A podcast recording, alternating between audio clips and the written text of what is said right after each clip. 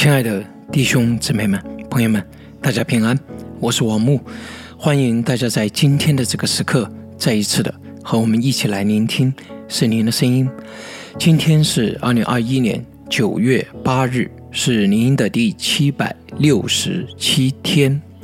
我们今天要跟大家分享的经文来自于《列王记下》第四章第二十节到第三十节。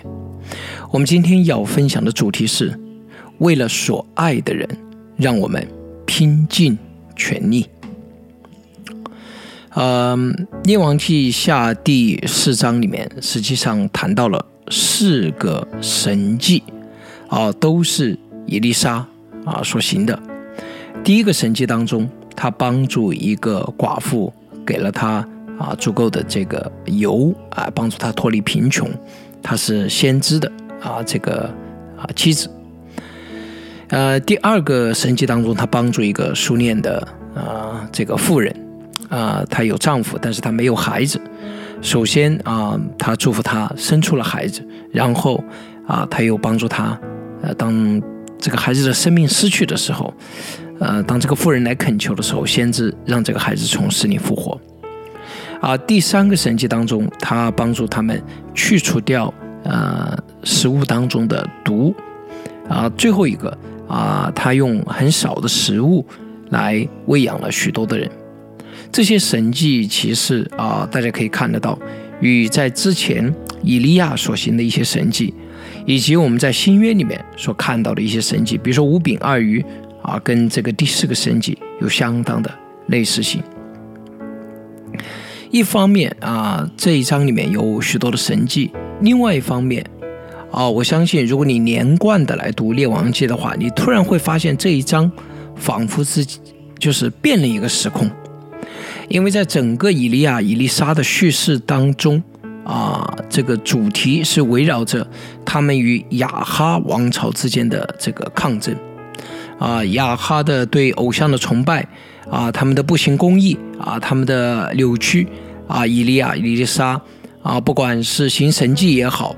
啊，不管是啊直接的对抗也好啊，所以亚哈王朝之间的抗争，但是这里呢，一下子好像这一章脱离了那个，把我们送入到另外一个时空，在这里没有好像王朝啊，这个整个属灵征战，只有一个坚强的妇人啊，只有一些饥饿的人，不论在什么样的征战当中，亲爱的弟兄姊妹们。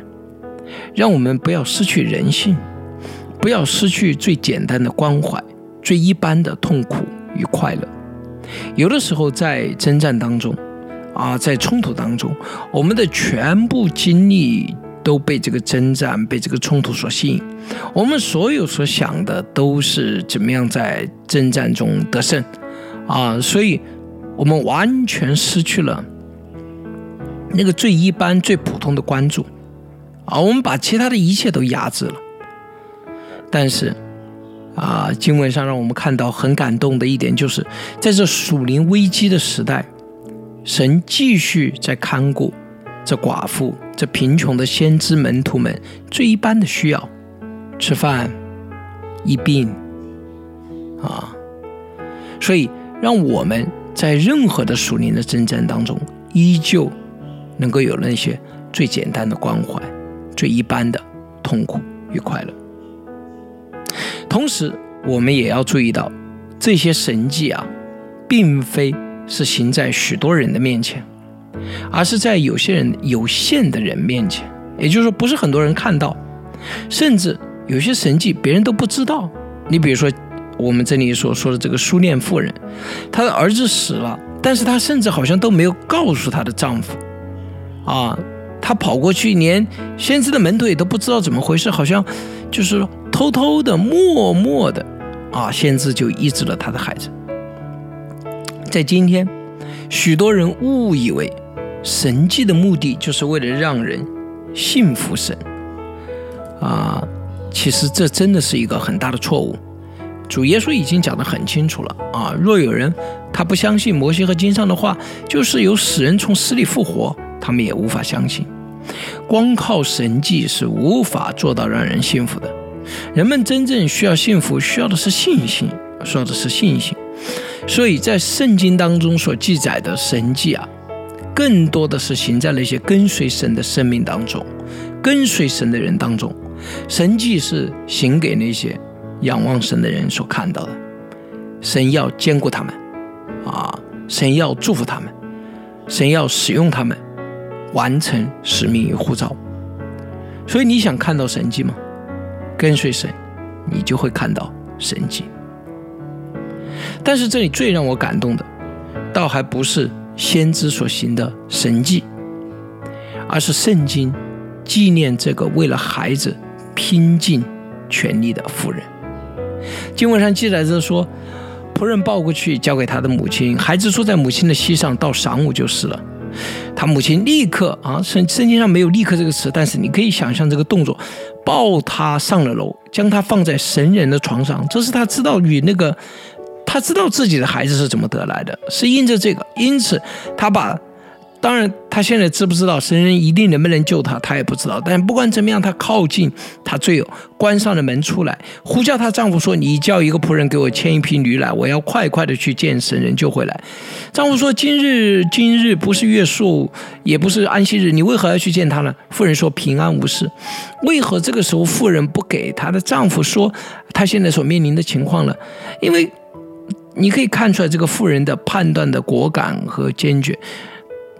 一方面，她知道跟这个妇人跟她老公说了也没有用啊，就是徒增她的悲伤。另外一方面，啊，她完全有可能当她见到先知的时候，结果整个啊翻转。所以，她也你也可以说，这个妇人可能这个时候就充满了信心，先知一定能够复活她的孩子。但不论如何，这个妇人大胆勇敢。背上驴对仆人说：“你快快的赶着走，我若不吩咐你，就不要吃麦。”夫人就往加密山去见神人。神人远远的看见他，对仆人基哈西说：“看呐，苏念的妇人来了。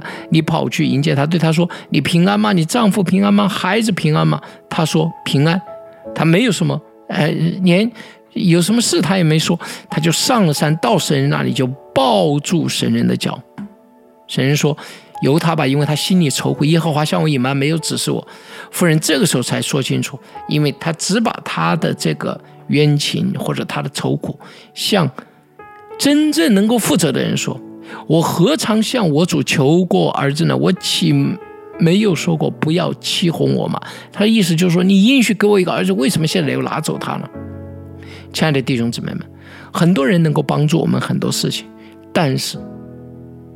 唯一能够赐给我们生命的就是耶和华，所以有的些哀求，有些东西我们不需要到其他人面前说，我们带到上帝的面前来，因为唯一有神能够解决这个问题。所以妇人甚至连先知的仆人都没有说，她老公也没有说，她直朝着先知直接的面向神，这是个妇人的勇敢。